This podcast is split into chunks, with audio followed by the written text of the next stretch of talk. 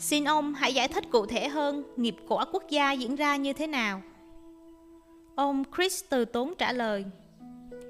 Vào thổ sơ khai, con người tụ tập thành bộ lạc. Nhờ người lãnh đạo hay tù trưởng tài giỏi thì bộ lạc mới đứng vững, không bị những bộ lạc khác tiêu diệt. Từ đơn vị như bộ lạc, sau thành làng xã và trở thành quốc gia là một tiến trình trải qua rất nhiều khó khăn và thăng trầm, hoàn toàn do tài điều khiển của những người lãnh đạo. Một quốc gia được thành lập là do viễn kiến và sứ mạng của những người công thần có công xây dựng nên quốc gia đó. Nếu nhìn vào lịch sử, khi mới thành lập, quốc gia nào cũng đều có những bậc anh hùng hào kiệt, được sinh ra ở đó để xây dựng một quốc gia độc lập, với văn hóa riêng biệt theo điều kiện địa lý đặc thù. Giai đoạn thành là một khoảng thời gian đặc biệt, với rất nhiều người tài đến để xây dựng quốc gia đó. Không có những người này, quốc gia không thể tồn tại. Những người này phải chiến đấu, khắc phục những khó khăn, từ thời tiết, khí hậu, địa thế, đến các loài thú dữ hay những quốc gia chung quanh, mới có thể thành lập được một quốc gia độc lập. Nếu xét kỹ, ông có thể thấy sự nghiệp dựng nước của những người này lớn lao như thế nào.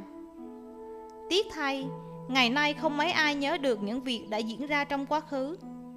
Người đời sau lại hay phóng đại, thêm thắt chi tiết vào, nên con cháu họ coi đấy chỉ là những huyền thoại không có thật.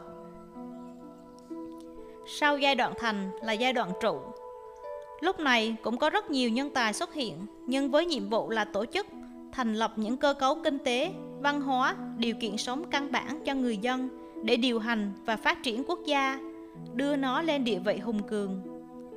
Nhưng đây cũng là giai đoạn quyết định số phận của quốc gia. Tùy theo người lãnh đạo điều hành quốc gia như thế nào, hành động ra sao, mà giai đoạn trụ sẽ kéo dài lâu hay chóng. Nói cách khác, tùy theo hành động mà người trong quốc gia đó làm sẽ tạo ra các động lực ngược lại, chi phối quốc gia đó. Mọi người đều phải chịu trách nhiệm cũng như hậu quả cho việc làm của họ. Nghiệp quả quốc gia rất phức tạp và khó giải thích vì có nhiều nguyên nhân, tốt cũng như xấu. Quốc gia nào cũng có đủ mọi loại người với các hành động khác nhau. Có người xây dựng, có người phá hoại, có người lành, có người dữ. Do đó, dù đã gieo nhân, nhưng đôi khi quả không đến ngay mà tiềm ẩn một thời gian, nên nhiều người không tin vào luật nhân quả nữa. Thật ra đời người thì ngắn, luật nhân quả thì phức tạp, kéo dài rất lâu, nhiều đời, nhiều kiếp chằng chịt với nhau. Không ai có thể biết khi nào nhân sẽ trổ quả. Tuy nhiên, đã gây nhân thì chắc chắn sẽ gặt quả, vì luật nhân quả không bao giờ sai.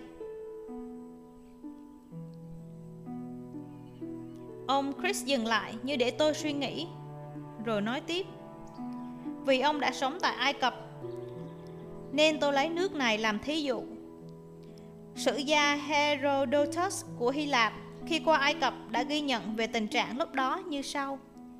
Những chứng tích của nền văn minh huy hoàng khi xưa đã bị xóa bỏ hoàn toàn. Chỉ còn những đền đài, lăng tẩm đổ nát, không người săn sóc. Tôi không tiếc cho những công trình kiến trúc bị bỏ hoang này mà chỉ tiếc cho các công trình tâm huyết, các bí quyết kỹ thuật, tinh hoa tri thức của tiền nhân đã bị thất truyền, vì không ai học được những thứ này nữa. Dân Ai Cập sống lầm than, khổ cực, chỉ làm những việc để sống qua ngày, không còn tha thiết hay nhắc nhớ gì về thời đại huy hoàng khi xưa nữa. Ai Cập với những đồng ruộng màu mỡ nhờ phù sa sông Nin bồi đắp, cá tôm bơi lội từng đàn, với biết bao tài nguyên thiên nhiên mà nay người dân xứ này lại không đủ ăn. Tất cả mọi thứ đều đã bị thu góp mang về Nubia và Assyria. Lịch sử Hy Lạp viết rằng khi Herodotus đến đây, Ai Cập đã trải qua một thời gian rất lâu sống dưới ách đô hộ của Nubia, rồi Assyria, những quốc gia mà khi xưa các pharaoh Ai Cập vẫn thường mang quân đi xâm lăng, chiếm đoạt tài nguyên, bắt nô lệ và chém giết không gớm tay. Tôi ngậm ngùi nghĩ đến hậu quả mà người dân Ai Cập đã phải trả trong thời gian gần 2.000 năm sống dưới ách đô hộ của Nubia, Assyria, Ba Tư, Hy Lạp, La Mã, Ả Rập, Anh và Pháp. Một nền văn minh huy hoàng như thế mà hoàn toàn bị tiêu diệt. Chỉ còn lại những kim tự tháp và một số đền đài, lăng tẩm đổ nát như để nhắc nhở cho người dân về một quá khứ đã qua. Ngày nay, phần lớn người Ai Cập cũng không biết rõ về nền văn hóa huy hoàng của tổ tiên họ, mà chỉ coi đó là những giai thoại mơ hồ và chấp nhận văn hóa Ả Rập như là nền văn hóa chính.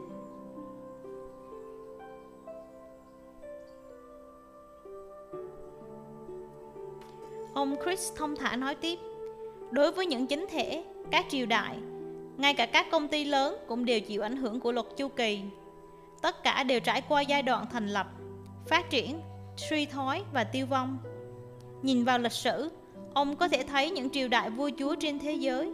Ngày xưa có triều đại kéo dài hàng trăm năm, có triều đại chỉ tồn tại vài chục năm, tùy theo sự lãnh đạo và hành động của người cầm quyền nước đó.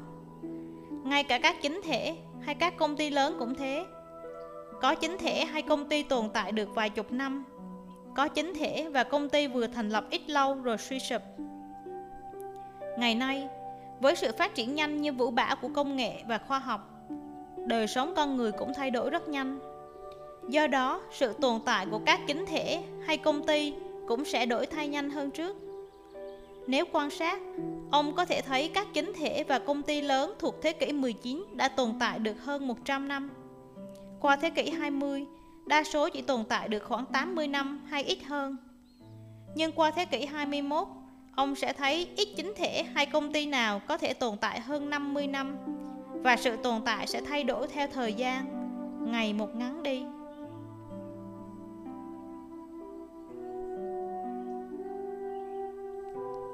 Ông Chris nhấn mạnh, là thương gia về tài chính tại New York, chắc chắn ông biết rõ 500 công ty lớn nhất Hoa Kỳ của thế kỷ 19 đều đã phá sản vào đầu thế kỷ 20.